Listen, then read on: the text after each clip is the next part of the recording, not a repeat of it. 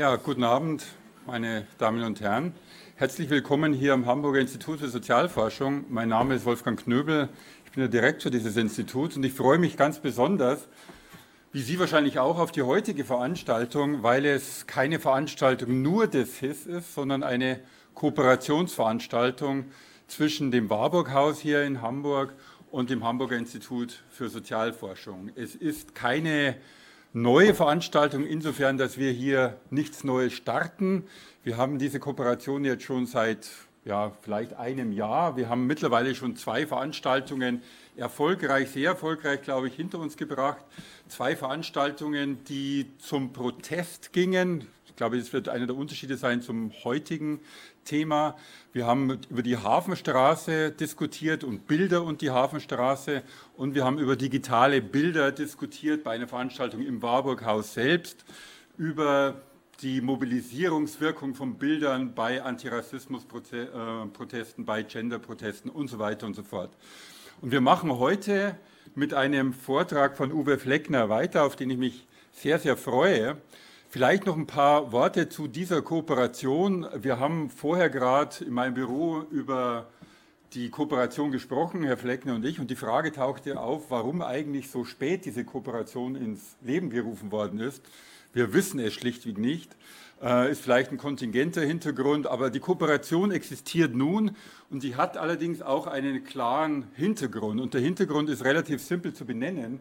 Das Hamburger Institut hat ein sehr, sehr großes, vermutlich das größte Protestarchiv in der Bundesrepublik Deutschland. Und in diesem Protestarchiv finden Sie nicht nur Akten und Dokumente schriftlicher Form, sondern auch eine ganze Reihe, sehr viele sogar, äh, Fotos, ähm, Bildmaterial, Plakate und so weiter und so fort. Und das ist unter anderem auch der Ausgangspunkt unserer Überlegungen gewesen, um mit dem Warburg-Haus etwas zu machen. Und Svenja Kunze, die Leiterin des Archivs sozusagen, ist hier sehr stark beteiligt. Stefan Maltaner, der dort hinten sitzt. Und letztendlich natürlich auch unser heutiger Moderator, Philipp Müller, der uns durch die heutige Sitzung, durch die Vorlesung führen wird und auch durch die anschließende Diskussion. Ich will ganz kurz was zu Philipp Müller sagen. Philipp Müller ist habilitierter Historiker, äh, Gastprofessor an der Leuphana-Universität. Er hat mehrere Schuhe an, so könnte man sagen. Er hat sehr stark gearbeitet zur Wissenschaftsgeschichte, hat darüber promoviert, ist ein ausgewiesener Experte, unter anderem auch für Länder wie Portugal, Spanien und Frankreich hat also sozusagen komparativ gearbeitet, ist momentan, sitzt momentan an einem Projekt zum Kooperatismus in diesen südwesteuropäischen Ländern und leitet unter anderem als Sprecher die hier am Hause angesiedelte Forschungsgruppe Demokratie und Staatlichkeit. Wie gesagt, Philipp Müller wird Sie durchs Programm führen. Ich freue mich außerordentlich, dass diese Veranstaltung zwischen Ihnen und uns heute stattfindet. Es wird bestimmt ganz toll. Gut, Herr Müller. Ähm,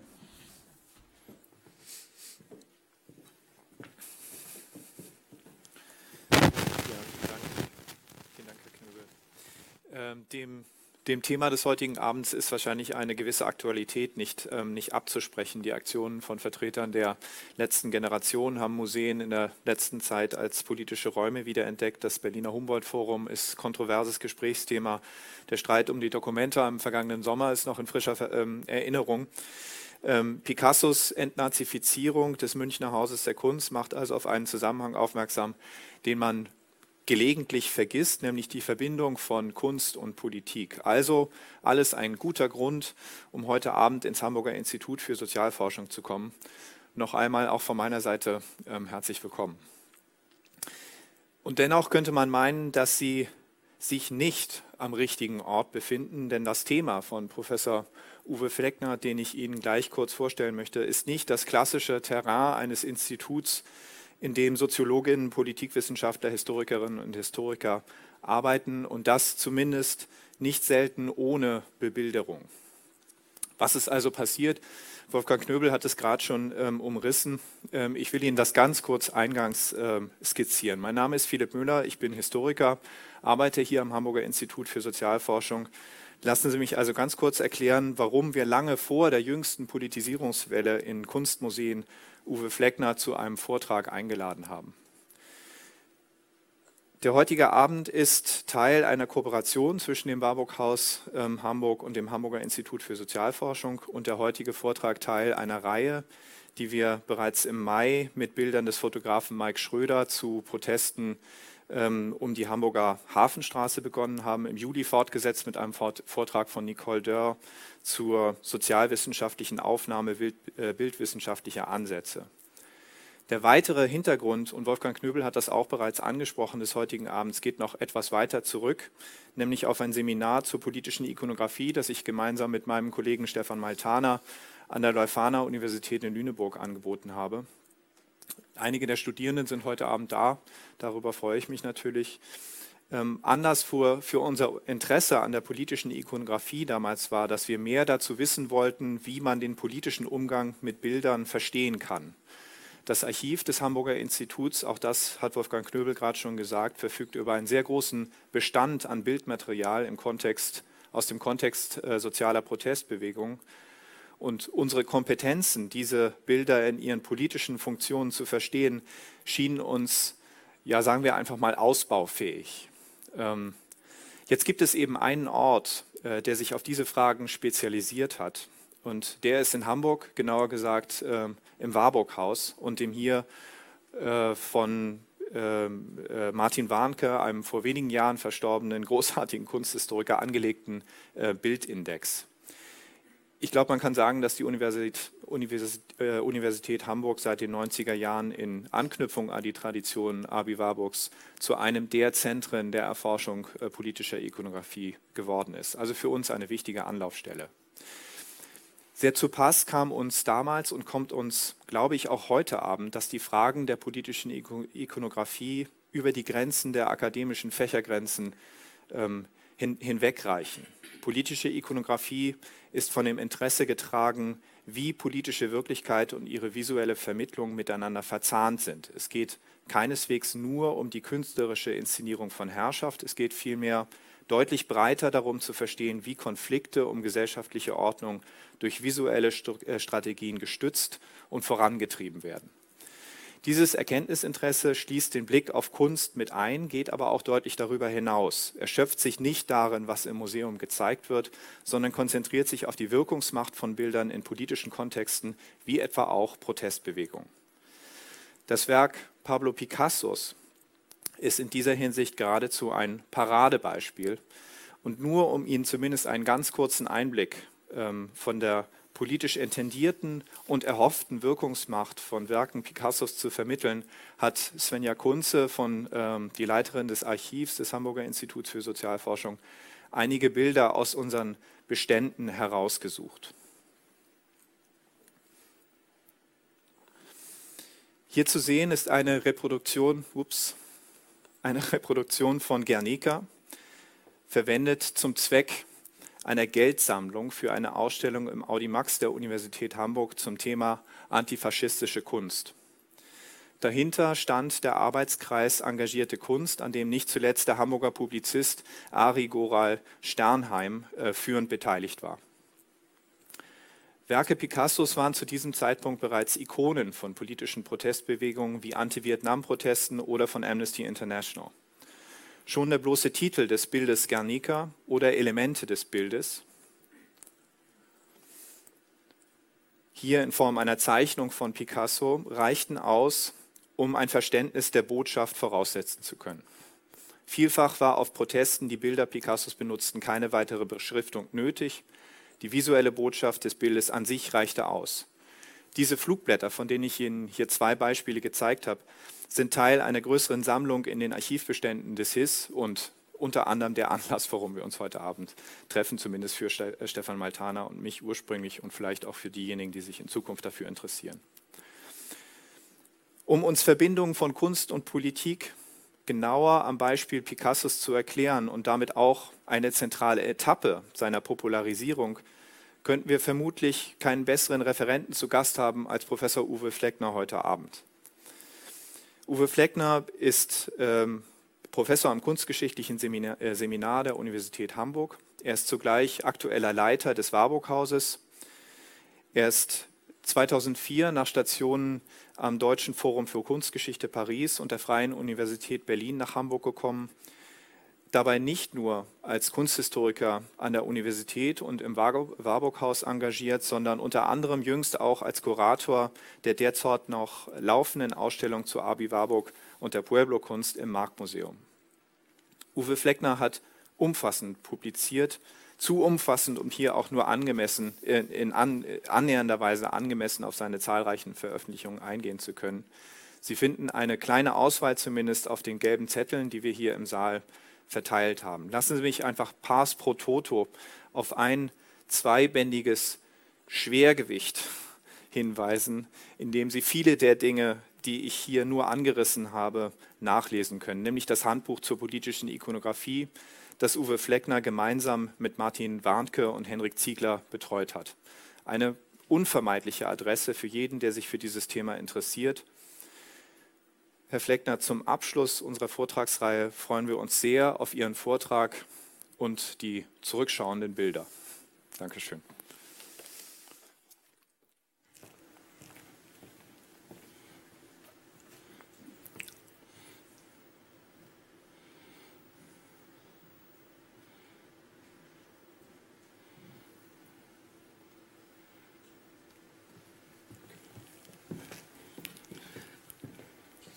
Ja, ganz herzlichen Dank, ähm, lieber Herr Müller, lieber Herr Knöbel, für die ja nicht nur liebenswürdige, sondern auch so kluge Einleitung. Ähm, es ist in der Tat so, ähm, dass man sich fragt, warum wir nicht schon länger ähm, viel intensiver miteinander ähm, Projekte veranstalten. Das wird sich ändern. Das muss sich ändern, weil bei all den Gemeinsamkeiten, die Sie jetzt genannt haben, ist die wichtigste, ähm, grundlegendste ja doch auch, dass wir ein gemeinsames Interesse an aufklärerischen Fragen haben. Und was brauchen wir dringender im Augenblick als genau das? Und ähm, da müssen die Guten zusammenhalten. Das machen wir in Zukunft. Da bin ich ähm, fest von überzeugt. Und auch schönen Dank für die, ähm, für die Bildbeispiele, die Sie gezeigt haben. Vielleicht komme ich noch mal zu einem zweiten Vortrag und dann würde es gehen um äh, Picassos Guernica in der Protestkultur.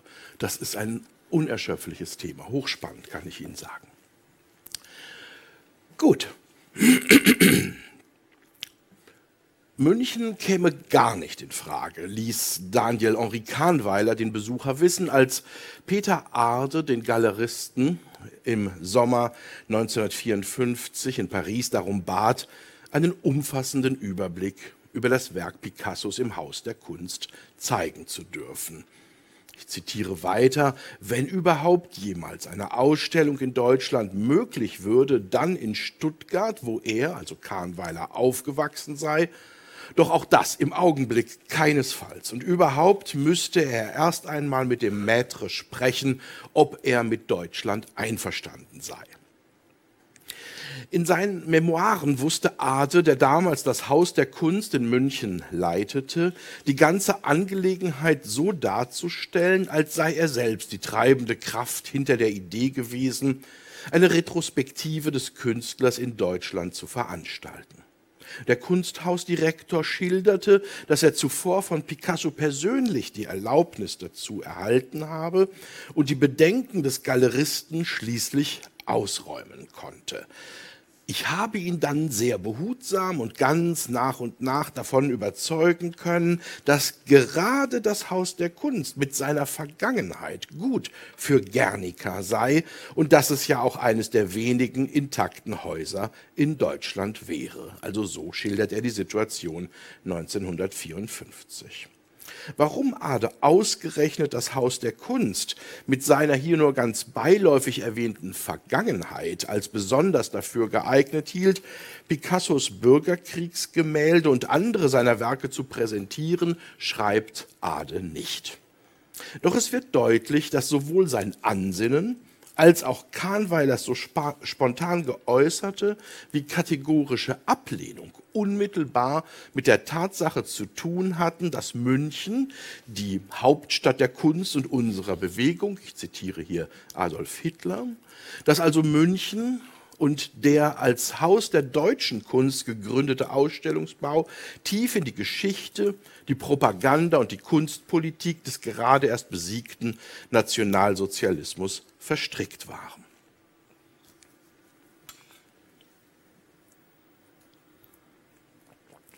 Als Ersatz für den 1931 abgebrannten Münchner Glaspalast vom ersten Baumeister des Führers Paul Ludwig Trost wie eine durch Monumentalität einschüchternde Paraphrase von Schinkels altem Museum in Berlin entworfen, wurde das Haus der deutschen Kunst am 18. Juli 1937 feierlich eingeweiht.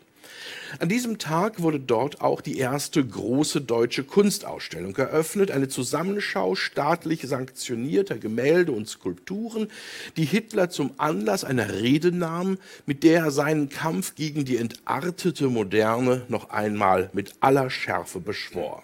Zitat wir werden von jetzt ab einen unerbittlichen Säuberungskrieg führen gegen die letzten Elemente unserer Kulturzersetzung. Sollte sich unter ihnen aber einer befinden, der doch noch glaubt, zu höherem bestimmt zu sein, dann hatte er nun ja vier Jahre Zeit, diese Bewährung zu beweisen.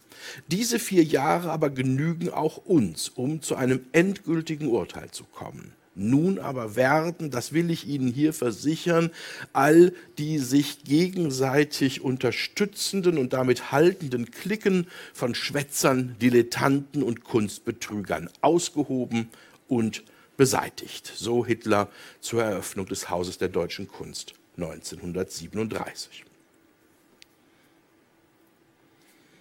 Und die Werke eben dieser Schwätzer, Dilettanten und Kunstbetrüger wurden zeitgleich und nur wenige Schritte entfernt in der Ausstellung Entartete Kunst im Archäologischen Institut in den Hofgarten Arkaden an den Pranger gestellt. Bis November 1944 zeigte das Haus der deutschen Kunst jährlich eine der anämischen Überblicksausstellungen der offiziellen NS-Kunstproduktion, die auch aufgrund ihrer stets mehrmonatigen Laufzeiten jeweils Zehntausende von Besuchern anzogen. Werke von Arno Breker, Josef Thorak, Adolf Ziegler und vielen anderen regimetreuen Malern und Bildhauern waren in den strahlend weißen Ausstellungssälen zu sehen. Doch auch die großzügigen, jedes Exponat ins rechte Licht rückenden Präsentationen konnten nicht darüber hinwegtäuschen, dass führende Nationalsozialisten allen voran Hitler und Goebbels, von, von der mangelnden Qualität zumindest viele der, vieler der eingereichten Werke oft genug bitter enttäuscht waren. Der Führer tobt vor Wut. Zitat aus dem Tagebuch von Goebbels. Nach dem Krieg nahm das Haus der Kunst, wie es bald entnationalisiert heißen sollte, also das der Deutschen fiel weg, nach dem Krieg also nahm das Haus der Kunst seine Ausstellungstätigkeit rasch und offenbar ohne größere Bedenken wieder auf. Im ehemaligen nationalsozialistischen Kunsttempel, in dem sich, so wurde damals beschwichtigend notiert, manche für das Kunstleben unerfreulichen Dinge sich zugetragen hatten, wurde bereits im Januar 1946 die Ausstellung Bayerische Gemälde des 15. und 16. Jahrhunderts aus dem Besitz der Staatsgemäldesammlungen äh, gezeigt. Dann folgten ab 1949 die Jahresausstellungen Münchner Künstler und das Haus eröffnete, eröffnete seine Räume mit Der Blaue Reiter 1949, die Maler am Bauhaus 1950 sowie Ausstellungen von Max Beckmann 1951, Frank Lloyd Wright und Ernst Ludwig Kirchner 1952, Paul äh, Klee, Wassily Kandinsky und Edward Munk 1954, also solchen Künstlern, die zu den deutschen, vornehmlich jedenfalls zu den deutschen Vertretern der verfemten Moderne gehörten dass Kahnweiler sich zunächst nicht vorstellen konnte, an diesem kontaminierten Ort die Werke des wichtigsten Künstlers seiner Galerie zu zeigen, verwundert nicht. Anders als der Münchner Staatssekretär Dieter Sattler, der bereits 1949 bei der Eröffnung der Ausstellung Der Blaue Reiter das Haus der Kunst wörtlich für entnazifiziert erklärte, hätte der Kunsthändler den Kanon der dort unmittelbar nach dem Krieg gezeigten Künstler gewiss hinterfragt. Zwar rückte das Haus der Kunst tatsächlich die ehemals verfemten und nun rehabilitierten Künstler vor allem des deutschen Expressionismus in den Brennpunkt seiner, auch das wörtliches Zitat, Wiedergutmachungsausstellungen, so hieß es jedenfalls in der damaligen Presse, doch weder jüdische Künstler waren zu dieser Zeit in den Münchner Ausstellungen vertreten, noch Protagonisten einer politisch-sozialkritischen Kunst wie etwa des Dadaismus oder des veristischen Flügels der neuen Sachlichkeit. Kaum abstrakte Werke, kaum Werke der internationalen Moderne.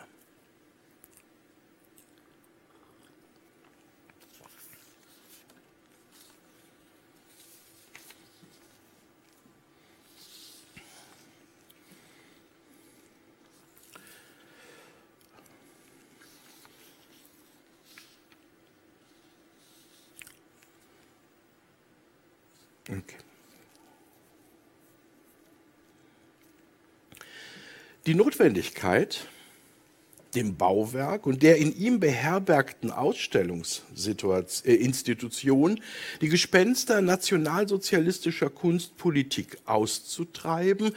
Ein Unterfangen, das bis heute viele der dort ausstellenden Künstler zu einer kritischen Auseinandersetzung mit dem Gebäude veranlasst.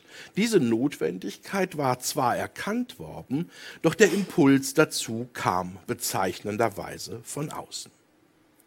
Die amerikanische Militärregierung holte schon im März 1947 eine von, von der französischen Direction de l'Éducation publique für das deutsche Publikum konzipierte Wanderausstellung mit Werken unter anderem von Paul Cézanne, Vincent van Gogh und Auguste Renoir, von Henri Matisse, Georges Braque und Pablo Picasso in das Haus der Kunst.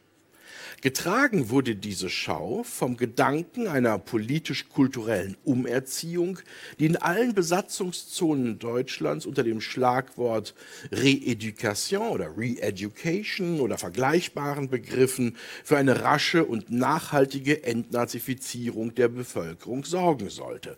Sämtliche Bereiche der Gesellschaft, der Bildung und der Kultur wurden dabei einer gründlichen Revision unterzogen.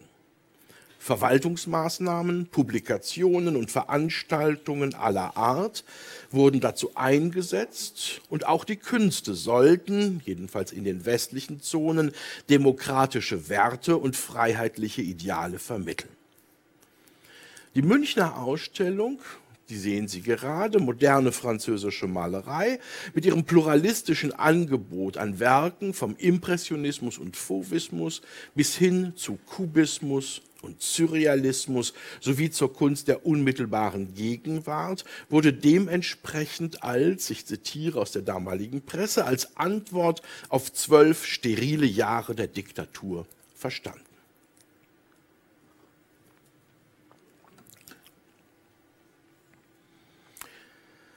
Auch die Ausstellung Picasso 1900 bis 1955, die schließlich doch vom 25. Oktober bis zum 18. Dezember 1955 im Haus der Kunst gezeigt wurde, war ein Import aus Frankreich, wo sie in den Monaten davor in etwas anderer Zusammenstellung im Pariser Musée des Arts Décoratifs zu sehen war.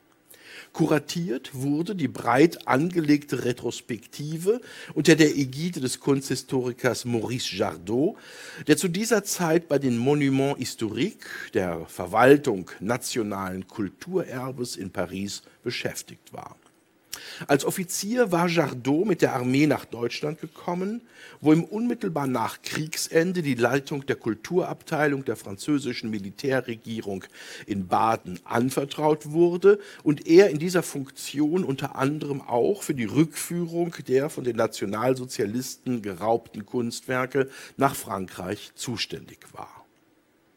Auch hatte Daniel Henri Kahnweiler seinen Widerstand gegen eine Präsentation von Arbeiten Picassos in München offenkundig aufgegeben und wurde in dem umfangreichen Katalog zur Ausstellung ausdrücklich als deren maßgeblicher Förderer gewürdigt. Wie die Idee entstanden ist, die Ausstellung nicht nur in Paris, sondern auch in Deutschland zu zeigen, und zwar nach München, auf weiteren Stationen in Köln und auch in Hamburg, ist nicht mehr vollständig rekonstruierbar.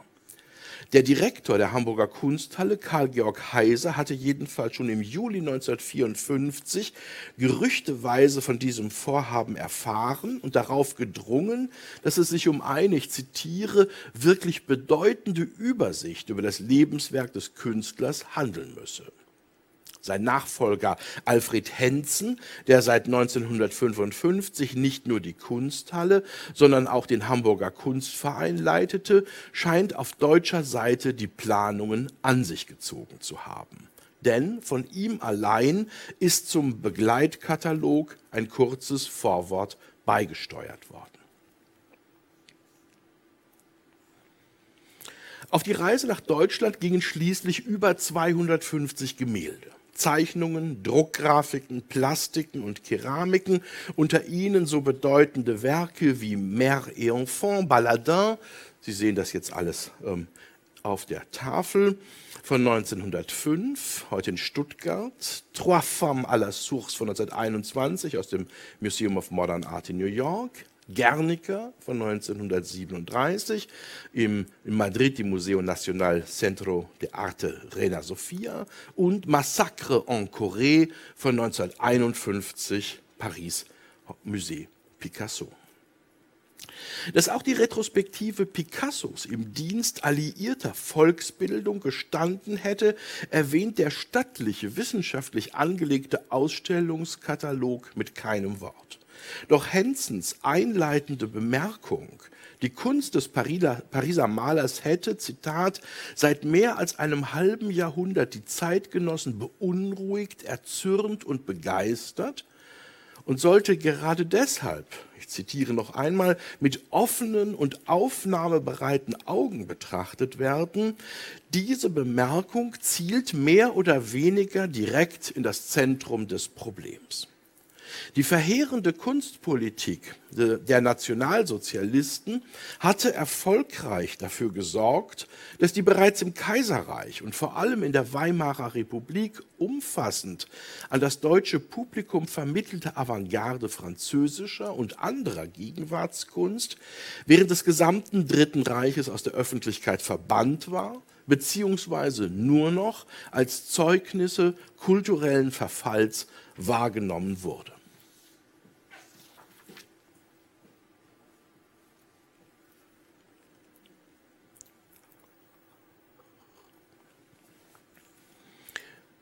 Über die Hängung von Picassos Werken im Münchner Haus der Kunst sind wir durch einige kurioserweise bis heute größtenteils unveröffentlichte Fotografien Georg Schödels unterrichtet.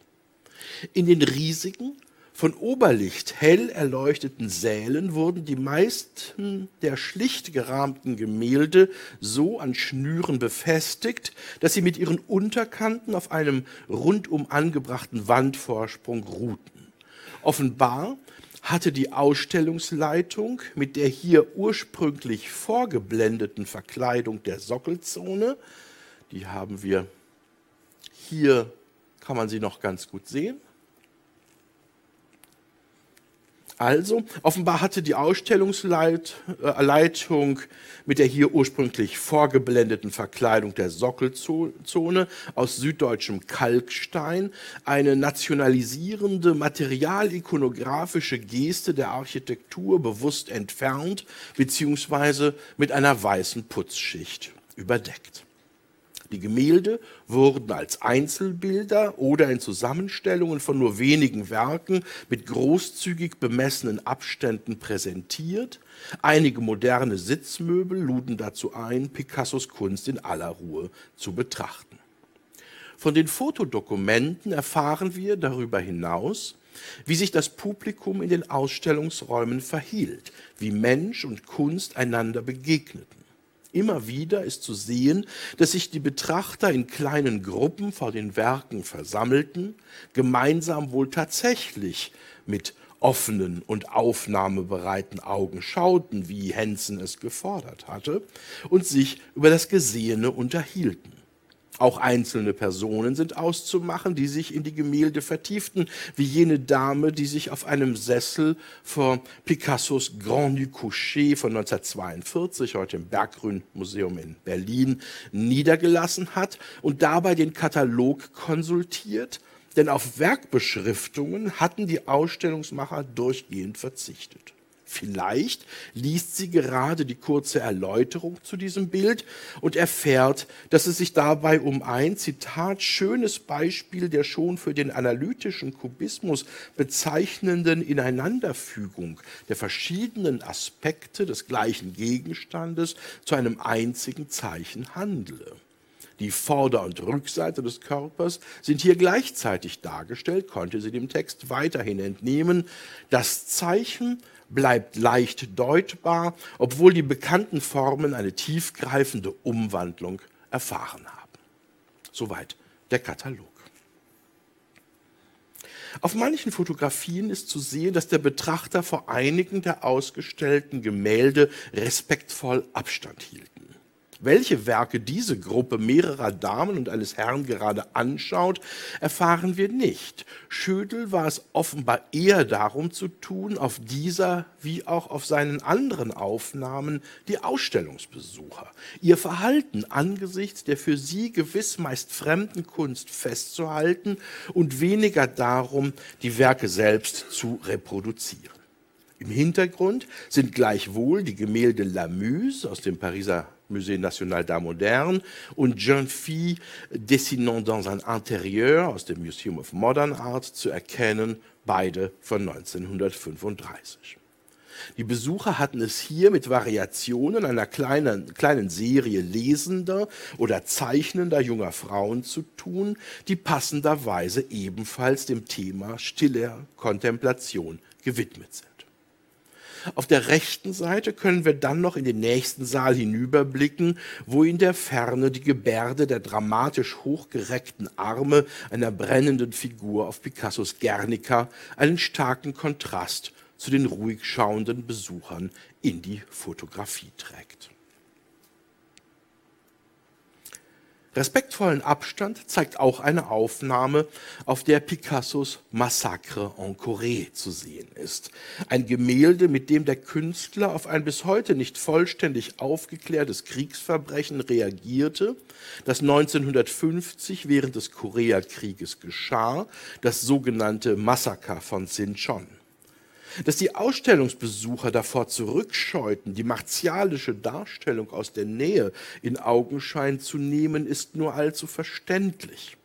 Das mittelgroße Querformat zeigt eine Gruppe unbekleideter, teils schwangerer Frauen sowie einen Mann und mehrere Kinder, die einem Erschießungskommando entmenschter, mit bizarren Helmen und Gewehren ausgestatteter Soldaten gegenüberstehen. Eine solche Szene musste die Betrachter an den erst wenige Jahre zurückliegenden Krieg, an die Verbrechen der SS und der deutschen Wehrmacht erinnern, auf die der Katalogtext zu diesem Gemälde ausdrücklich Bezug nimmt. Die antiamerikanische Kritik des Künstlers dabei freilich relativierend. Ich zitiere. Der Luftangriff auf die kleine spanische Stadt Guernica hatte Picasso zu der großen Komposition von 1937 inspiriert. Die Vernichtungslager der Nazis lieferten ihm das Thema des Leichenhauses 1944-48. Und weiter heißt es dann konkret zum Gemälde Massacre en Corée, Zitat, die Darstellung geht auch hier wie immer über die bloße Anekdote hinaus. Es handelt sich nur noch um die schwer bewaffnete und gepanzerte rohe Gewalt im Angriff auf schwache und unschuldige Opfer, dessen entblößte Leiber ihr schutzlos ausgeliefert sind. Ort und Zeit sind nicht genauer bestimmbar, so gewinnt dieser Protest anlässlich eines besonderen historischen Ereignisses für den Betrachter den Rang eines allgemeinen Zeugnisses. Zitat Ende.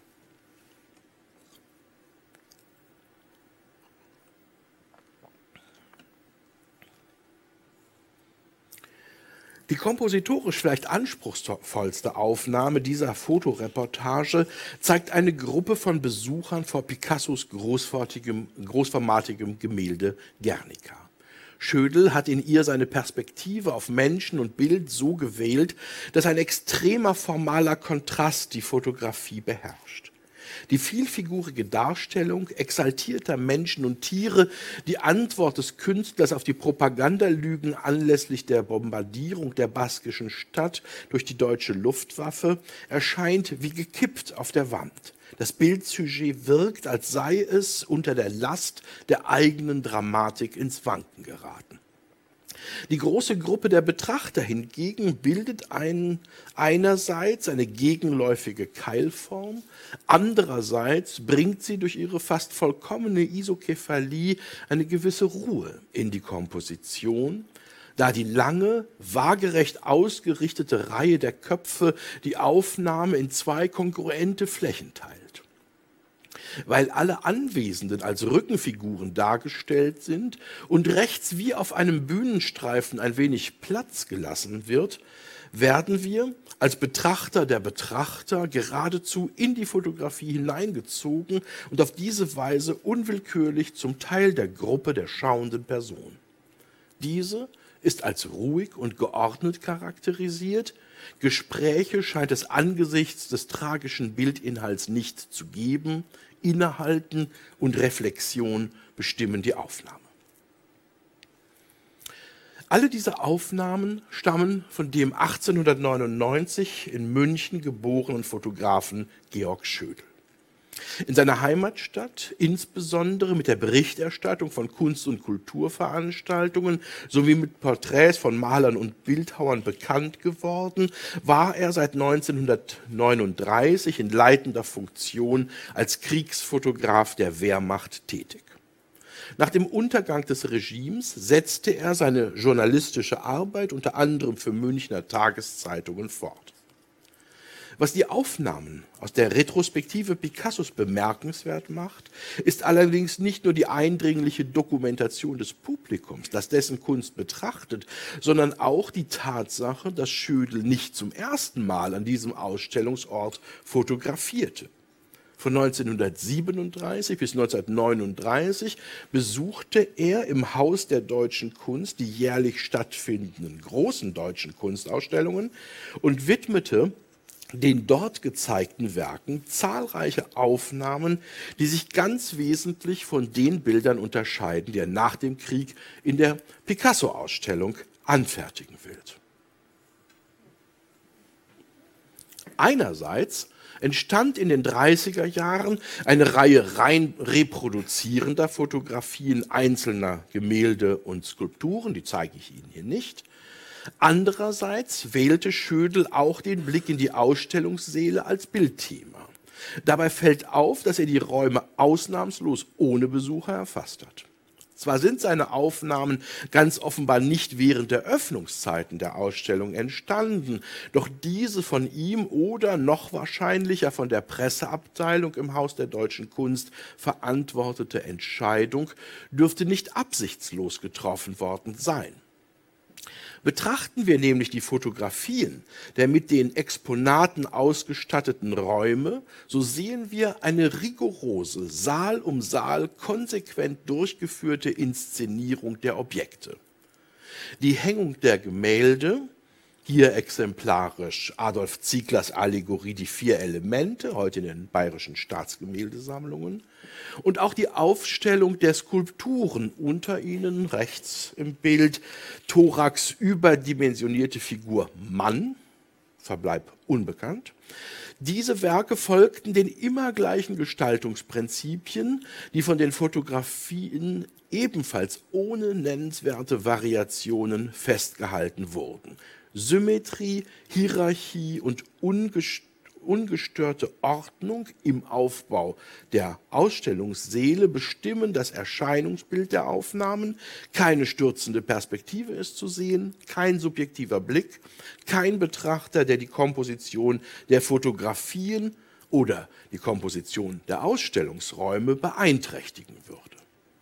Menschenleer sind diese Aufnahmen, aber wohl auch deshalb, weil angesichts der gezeigten Werke eine Debatte oder auch nur eine kritische Reflexion über die Qualität, über den Stil oder die Ikonografie der Gemälde und Skulpturen ohnehin weder erwünscht noch auch erforderlich war.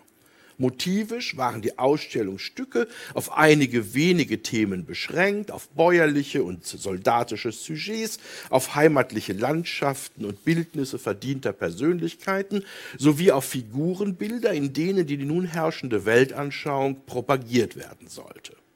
Ästhetisch waren sie darüber hinaus durch die Uniformität ihrer akademischen, gelegentlich ins Monumentale gesteigerten Machart charakterisiert. Als Werke, die von offiziellen Vertretern der NS-Kunstpolitik ausgewählt worden sind, waren sie über jedes Werturteil erhaben, zumal mit einem Beschluss von Joseph Goebbels seit November 1936 jede Kunstkritik im Dritten Reich untersagt und durch den sogenannten Kunstbericht ersetzt worden war.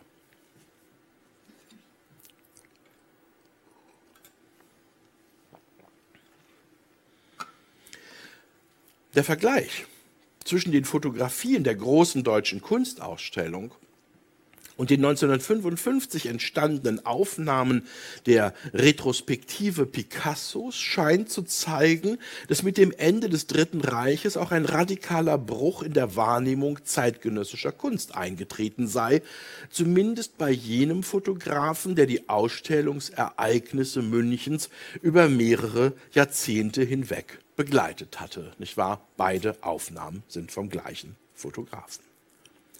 Die akademisch-klassizistische Kunst der Nationalsozialisten käme demnach ohne menschliche Anteilnahme aus, ohne die unmittelbare Begegnung von Werk und Betrachter, wohingegen das sich stets wandelnde Werk Picassos mit seinen immer neuen formalen wie thematischen Experimenten als Anlass für ästhetische Diskussionen, für den offenen Gedankenaustausch seiner Betrachter aufgefasst worden wäre. Doch ganz so rasch sollten die Schlüsse nicht gezogen werden, die Georg Schödel mit seinen Aufnahmen provoziert. Der Fotograf hat nämlich noch eine weitere Ausstellung dokumentiert, die in diesem Zusammenhang äh, unbedingt berücksichtigt werden muss, die Ausstellung Entartete Kunst. Sämtliche Fotografien Schödels, die 1937 in der Münchner Femeschau entstanden sind, zeigen ebenfalls menschenleere Räume. Dies ist zunächst eigenartig, denn die Ausstellungsinszenierung war hier geradezu gegensätzlich zur Klarheit und Ordnung im Haus der deutschen Kunst angelegt anders als andere Fotografen, von denen die Ausstellung Entartete Kunst durchaus mit ihren Besuchern dargestellt wurde, ja, die es besonders auf das dort zu beobachtende chaotische Gedränge und die buntscheckige Fülle der Exponate angelegt hatten, erfasste Schödel seine Motive nicht grundsätzlich verschieden von denen der großen deutschen Kunstausstellung. Erklären können wir uns den nahezu gleichen Aufnahmemodus vermutlich nur damit, dass in den komplementären Ausstellungen von 1937 das einmal preisende, einmal vernichtende Werturteil über die jeweils vorhandenen Werke der regimetreuen bzw. der entarteten Kunst bereits unverrückbar feststand. Sich unterhaltende nachdenkliche und die eigenen Ansichten im Dialog mit den Bildern erst allmählich entwickelnde Besucher zu zeigen, hätte, selbst wenn es sie in diesen Ausstellungen anzutreffen gewesen wären, in beiden Fällen keinen Sinn gehabt. Es ist also nicht die Modernität der abgebildeten Kunstwerke an sich, die 1955 nach einer besonderen fotografischen Behandlung verlangt hätte, es ist wohl tatsächlich das noch nicht feststehende Urteil der Zeitgenossen, die das Werk Picassos in den Augen des Fotografen so besonders machte.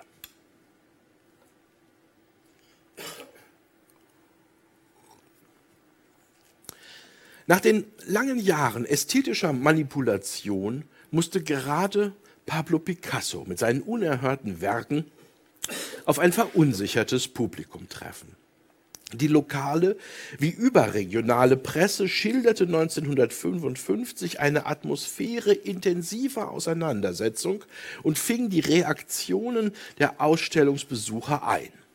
Eltern hätten versucht, ihren Kindern die Kunst zu erklären, stille Bewunderung wurde beobachtet, aber auch Kopfschütteln und Entsetzen. Die Feuilletonisten blickten in erstaunte, begeisterte und wütende Gesichter. Man wies darauf hin, dass eine solche Kunst erst nach Jahrzehnten würde angemessen beurteilt werden können. Doch Picassos Werk war nicht nur künstlerisch, sondern auch politisch heftig umstritten. Der Künstler, der 1944 in die Kommunistische Partei Frankreichs eingetreten war, wurde für allerlei Zwecke vereinnahmt und auch in den beiden deutschen Teilstaaten natürlich ganz unterschiedlich rezipiert, wobei die entpolitisierende, vorgeblich rein ästhetische Wahrnehmung westlicher Kunstkritiker nicht ohne politische Intentionen blieb. Schon während der Vorbereitungen zur Münchner Ausstellung sprach das Auswärtige Amt seine Sorge aus, dass einige Werke des Künstlers eine unerwünschte Indienstnahme durch kommunistische Propaganda provozieren könnten. Obwohl man nicht befürchtete, dass ich zitiere, ernsthafte Zwischenfälle wie zuvor in Italien geschehen, die Ausstellung stören könnten, dürfte es sich unter Umständen doch empfehlen, so heißt es weiter, eine gewisse Vorsicht bei dieser Veranstaltung zu beobachten und bei der Auswahl der einzelnen Werke solche Bilder vorzulassen, die politischen Charakter haben, in Klammern steht dann Friedenstaube, und möglicherweise Anlass zu politischen Manifestationen geben könnten. Künstlerische und weltanschauliche Irritationen machten also einen Besuch der Ausstellung Picasso 1900 bis 1955 zu einem keineswegs selbstverständlichen Unterfangen. Den meisten Betrachtern dürfte die Kunst Picassos kaum vertraut gewesen sein. Andere werden sich angesichts seiner Werke an das liberale Kunstleben der Weimarer Republik erinnert haben. Wiederum andere haben sich vermutlich in ihren Überzeugungen bestärkt gesehen und werden sich für oder gegen Picasso ausgesprochen haben. Kunstkritik und Kunstgeschichtsschreibung hatten bislang kein kanonisches Urteil über den noch Lebenden und seine proteische Wandlungsfähigkeit stets aufs Neue unter Beweis stellenden Künstler gefällt. Die Besucher der Retrospektive sahen sich daher dazu herausgefordert, auf die eigenen Wahrnehmungen zu vertrauen und sich ihre Meinung über dessen Kunst überhaupt erst zu bilden. Karl Georg Heise hob dementsprechend in einer Rezension in der Wochenzeitung Die Zeit hervor, wie wichtig es war, ich zitiere, dass wir jetzt selbst sehen und urteilen können. Zitat. Ende.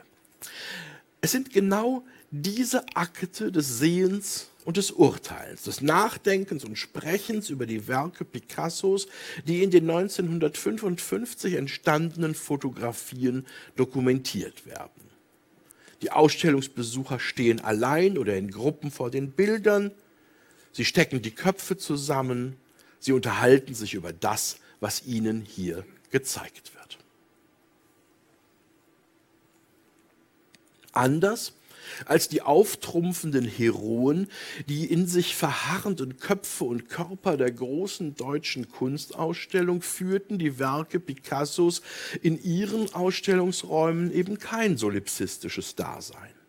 Auf den Fotografien scheinen sie erstaunlich vital zu sein, geradezu animiert, so als stünden sie in einem direkten Dialog mit den neugierig an sie herangetretenen Menschen, wie eine Aufnahme mit dem Gemälde Femme assise sur la plage von 1937 besonders anschaulich suggeriert. Die Bilder und Plastiken Picassos entfalten ihr Ausdrucksvermögen überhaupt erst im Austausch mit den Besuchern. Sie antworten auf das intensive Betrachtetwerden und sie schauen zurück. Der Münchner Publizist Erich Kubi brachte diese dieses aktive Eigenleben der Kunstwerke im Oktober 1955 zur Sprache, als er für die Süddeutsche Zeitung seine Eindrücke von der Ausstellung und ihrer Wirkung niederschrieb. Ich zitiere, Es war sehr merkwürdig, durch die von den Wänden in die überfüllten Säle hineinrufenden, hineinschreienden, hineinlächelnden Bilder zu wandern. Und es war schwer, sich auf die Bilder zu konzentrieren. Es wäre aber auch ganz falsch gewesen, nur die Bilder zu sehen, nicht auch die Leute. Zitat Ende.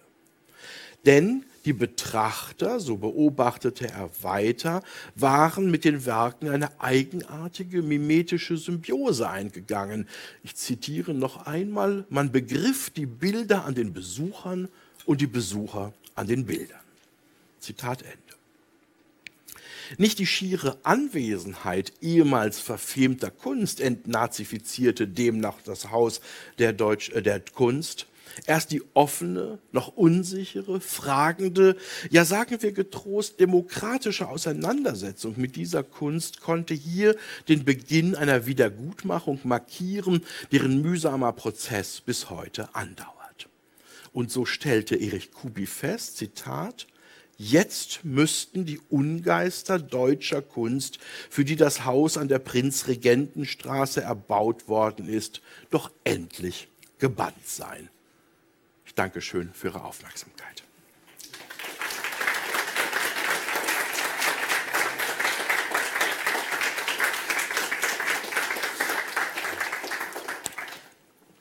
Ja, Herr Fleckner, ähm, vielen herzlichen Dank äh, für den sehr, sehr interessanten Vortrag.